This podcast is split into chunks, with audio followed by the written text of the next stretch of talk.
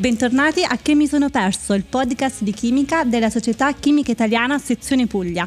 Benvenuti a tutti. Conducono il podcast Morena e Martina. Oggi ai nostri microfoni abbiamo il professor Mauro Niso, chimico farmaceutico presso il Dipartimento di Farmacia e Scienze del Farmaco dell'Università di Bari, con una grande passione per il mondo del food. Grazie di essere con noi e benvenuto. Grazie ragazze per avermi invitato.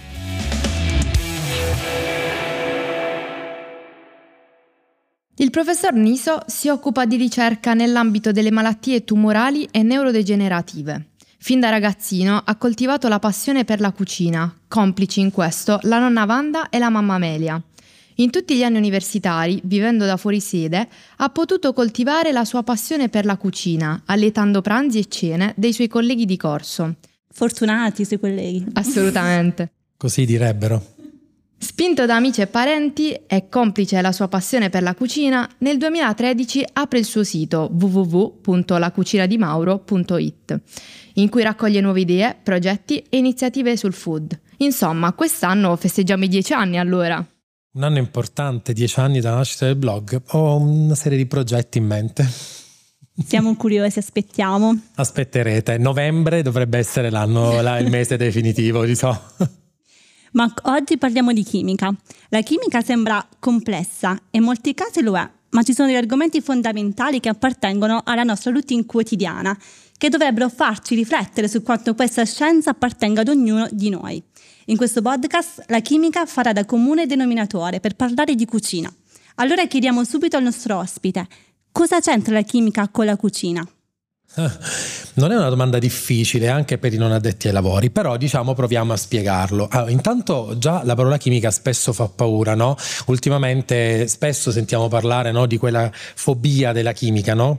Eh, perché tutto quello che è chimico, oddio, è fatto in laboratorio, uh, mamma mia, è paura, fa paura, è tossico, pericoloso e quant'altro, cosa che mm, noi sappiamo bene, sarà perché siamo addetti ai lavori, ma non solo, che non è sempre vero, anche perché eh, è vero che eh, molto spesso, eh, soprattutto negli ultimi anni, sì, ehm, c'è stata una uh, inversione di tendenza, quindi al tornare al naturale, ma anche il naturale non sempre fa bene se ovviamente non preso nelle giuste Uh, diciamo proporzioni. Ma torniamo alla domanda, no? Quindi uh, cosa c'entra la chimica e la cucina? Intanto la chimica è ovunque intorno a noi, quindi uh, anche in cucina. E la cosa bella è mh, mm, diciamo, miscelare, mischiare, far reagire due alimenti diversi che insieme diventano altro e quindi ecco dove nasce diciamo, quella che è l'alchimia e la, diciamo, la chimica. E facciamo degli esempi così magari la, la gente di com'è diciamo, la chimica, questa parola chimica non è così diciamo come dire spaventosa e soprattutto è bella anche in cucina. Uh, I nostri nonni adoravano, anzi da piccoli ci hanno sempre detto di mangiare gli spinaci perché contengono tanto ferro, tanto ferro, tanto ferro, ma i nostri nonni gli spinaci non li mangiavano mai da soli, li mangiavano con una bella spruzzata di limone. Sapete perché? Perché ovviamente anche qui c'è chimica e negli spinaci c'era tanto ferro, ma il ferro 3 che è presente negli spinaci non è eh, diciamo facilmente assorbito dal nostro organismo, mentre il limone che ci spruzziamo sopra fa una reazione, diciamo piccola piccola, fra ferro 3 che lo trasforma in ferro 2 e il ferro ovviamente viene assorbito. Quindi i nostri nonni non erano, pur non essendo chimici, erano così avanti, diciamo, però diciamo sfruttavano una reazione chimica, diciamo, fra due alimenti commestibili, no? limone e ovviamente gli spinaci.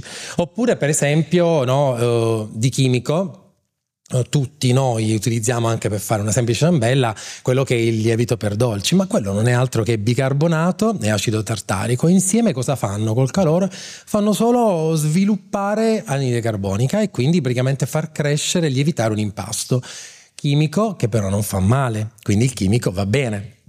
Oppure, per esempio, una reazione bellissima, ma qui è magari un po' più complicata, un po' per gli addetti ai lavori, è eh, la reazione di Maillard che avviene fra proteine e zuccheri eh, quando noi mettiamo in forno per dire il pane.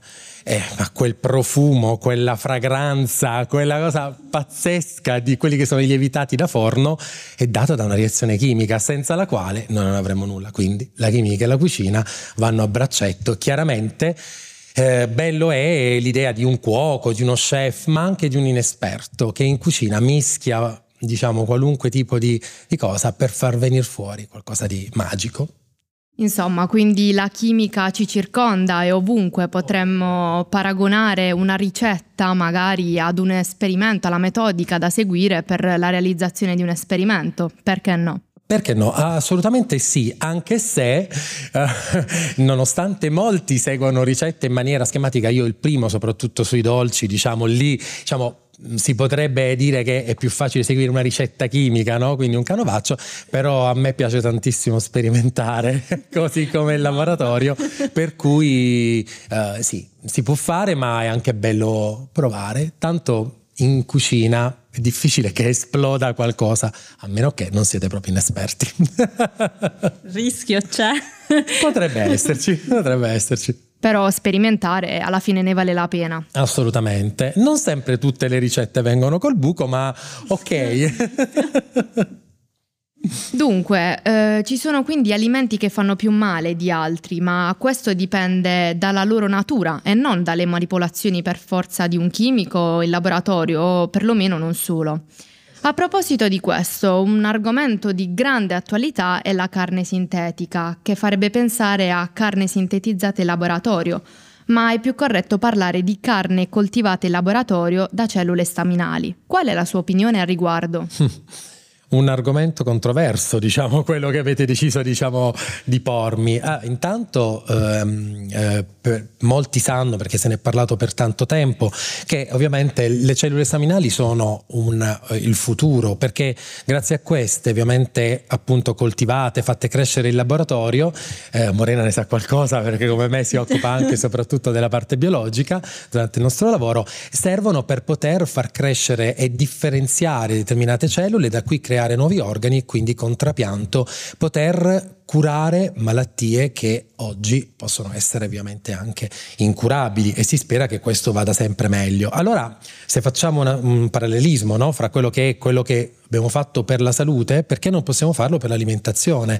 Eh, una carne coltivata, che, che, è brutto dire magari sintetico, quindi è più facile dire coltivata, così come coltiveremmo eh, una zucchina, una carota qualunque altra, una rapa, eh, non è altro che un'evoluzione di quella che è la nostra, eh, diciamo, come dire, il nostro futuro. Allora, come dire, se rimanessimo fermi al Medioevo, cosa che spesso in Italia ultimamente eh, mi sembra di vivere diciamo, nel Medioevo, perché l'Italia eh, diciamo, dire, è un po' indietro in tante cose, non solo sulla carne sintetica, che ovviamente che voi sapete bene il decreto legge è stato bocciato, tranne che per l'importazione, ma è indietro per tante cose, diritti eh, civili, eh, egualitari e quant'altro. La comunità europea ride per il nostro paese a prescindere dal, eh, da chi ci governa, secondo me siamo indietro e dovremmo andare avanti con l'evoluzione produzione. Quindi perché non farlo anche con la carne, con la carne coltivata che potrebbe essere anche un, come dire, un aiuto, aiuto per le coltivazioni intensive, per uh,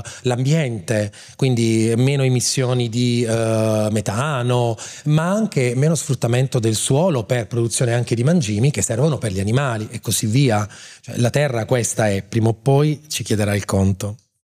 Però Mm, guardiamo anche ai lati positivi. Insomma, come per la novità abbiamo detto che pen- bisogna comunque eliminare il preconcetto e vederne gli effetti positivi. Infatti, parliamo del cibo italiano, che è il cibo uh, osannato in tutto il mondo e riscuote anche tantissimo successo, richiama tantissimi uh, turisti, anche esempio il fatto che in ogni film straniero lo stereotipo dell'italiano lo si identifica soprattutto in base al patrimonio culinario, in base alla cucina.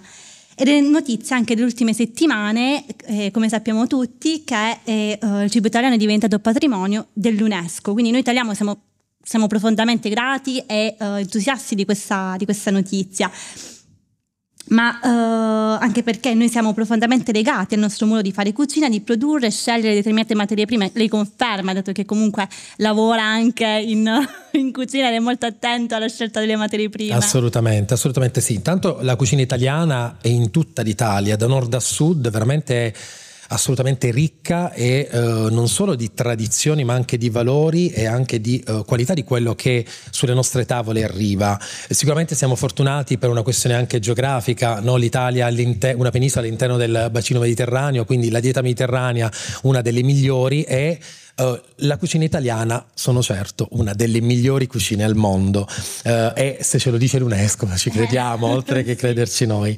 La cosa bella è uh, sicuramente le materie prime, ma sicuramente mh, mm, oggi unire tradizione con innovazione. L'abbiamo detto prima riferito alla carne coltivata, no? quindi tradizione e innovazione, mai perdere quelli che sono le ricette o comunque i valori tradizionali della cucina italiana, ma unirli a quella che è un processo innovativo. Io stesso, per esempio, che amo i prodotti, il, diciamo le ricette della tradizione, eh, a me piace però rivisitarle, rivisitarle in chiave moderna, eh, cambiarne non Uh, diciamo l'ingrediente base, ma comunque come lo si presenta, con che cosa lo si abbina.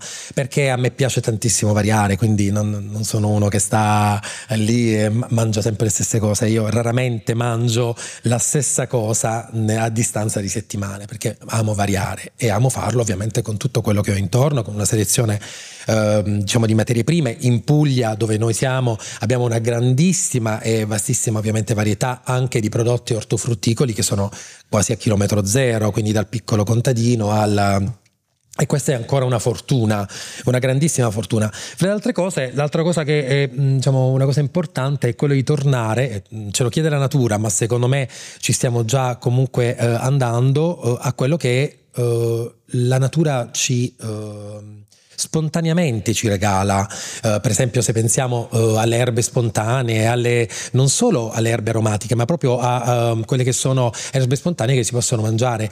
Attualmente ci sono tantissimi ristoranti in Puglia un paio sicuramente ne hanno fatto la loro uh, come dire, etichetta, uh, che uh, cucinano e presentano solo piatti derivati da erbe spontanee, che sono per esempio, facciamo un'ipotesi, la cicoriella, più che il cardoncello selvatico, non inteso come fungo ma come proprio verdura, più che la borragine, insomma gli asparagi, questo periodo, insomma tanta roba, tanta tanta roba. Però le nostre materie prime risultano essere messe in pericolo dai cambiamenti climatici, dal nostro modo di allevare, di coltivare.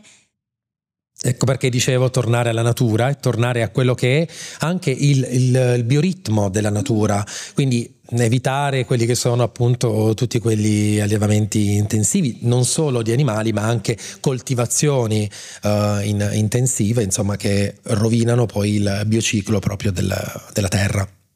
Quindi ci chiediamo se potremmo ancora continuare ad avere alcuni prodotti sulle nostre tavole con i metodi tradizionali o i cambiamenti a tal proposito con il tempo sarebbero necessari per poter continuare a poter assaporare ancora alcuni nostri tipici piatti italiani. Allora, intanto eh, il cambiamento è uh, fondamentale e ce lo chiede la terra.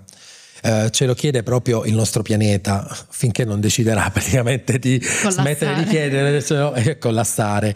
Quindi sì, potremmo, intanto potremmo continuare ad gustare questi piatti solo e soltanto se cambiamo la rotta, ma la rotta nella coltivazione, come abbiamo detto più volte prima, eh, e soprattutto se riusciamo noi e voi soprattutto giovani a mantenere comunque la tradizione dentro di noi, anche con l'innovazione. Quindi solo allora potremo continuare a mangiare per esempio fave e cicorie, anche se rivisitate in un piano, in una, con una, un occhio, una veste diciamo più moderna, però pur sempre tradizione è. Certo, diciamo che per quanto l'Italia magari possa essere indietro politicamente o magari con le sue ideologie, almeno la cucina italiana non è assolutamente paragonabile ad altre cucine. Assolutamente, vanta una serie di chef, eh, da quelli tradizionali a quelli da osteria, a quelli da trattoria, agli chef stellati che sicuramente sono un vanto per tutto il mondo. Bene, quindi siamo giunti a un'ultima domanda che siamo uh-huh. soliti fari, fare ovvero quale libro, film, canzone lo hanno ispirato nella sua vita professionale e nel suo affascinante mondo della cucina. Allora, allora, dunque, allora, libro, un libro che mi viene in mente subito, però non riguarda la cucina, ci sono tanti libri di cucina, io ne leggo poco, devo dire ma non lo dire in giro anche di amici, colleghi, eccetera, perché mi piace sperimentare e farlo senza leggere, quindi anch'io sono di quello che non legge le ricette. Però un libro che mi viene in mente è un libro sulla chimica ed è Il sistema periodico di Primo Levi, che è un libro meraviglioso un libro fatto da, undi, da 21 capitoli, ognuno dei quali è eh, diciamo, nominato con un elemento della tavola periodica e che veramente consiglio a tutti di leggere, soprattutto a tutti gli appassionati di chimica. E poi è Primo Levi. Poi per quanto riguarda un film, allora, film sulla cucina. Film sulla cucina 2. Un cartoon è un, uh, è un, film. Il cartoon è Ratatouille. Ratatouille è un film bellissimo, stupendo, meraviglioso per grandi e bambini sull'amore la passione della cucina. In questo caso lo chef è un topo, però è meraviglioso, veramente bello, bello, bello. È impossibile non amarlo. La, la cucina è per tutti, in fondo, anche per i topi. Anche per i topi, perché no? Anche loro devono mangiare. E comunque era un grande chef. E poi un altro film sulla cucina, però lì un po' più uh, ecco, appassionato, un po' più uh, cucina e uh, come dire, tradizioni, spezie, eccetera, ed è Chocolat. bello, bello, bello, dove è impossibile non innamorarsi del cioccolato, se mai ce ne fosse necessità. Bellissimo. Due canzoni, mh, mm, sulla, una sulla chimica e l'altra sulla cucina lo stesso autore, eh, Cesare Cremonini, che è un grandissimo, cantautore, e sono Marmellata 25 e Chimica. E quindi insomma uh, va bene. Tutto così. torna, tutto torna, è tutto, tutto collegato. Torna. Chimica, cucina, chimica e musica, cucina, l'abbiamo appena detto. Cinema, tutto. Assolutamente sì, assolutamente sì. Ringraziamo allora il nostro ospite per averci tenuto compagnia. Grazie oggi. a voi per l'invito. Per tutti gli appassionati di cucina e di chimica seguite anche il blog La Cucina di Mauro su Instagram, su Facebook e su www.lacucinadimauro.it e per non perdervi questa interessantissima puntata di Chi mi sono perso continuate a seguirci sulle nostre piattaforme social Facebook, Instagram, LinkedIn e Twitter e sulle piattaforme Spotify, Google Podcast e Apple Podcast. Alla prossima!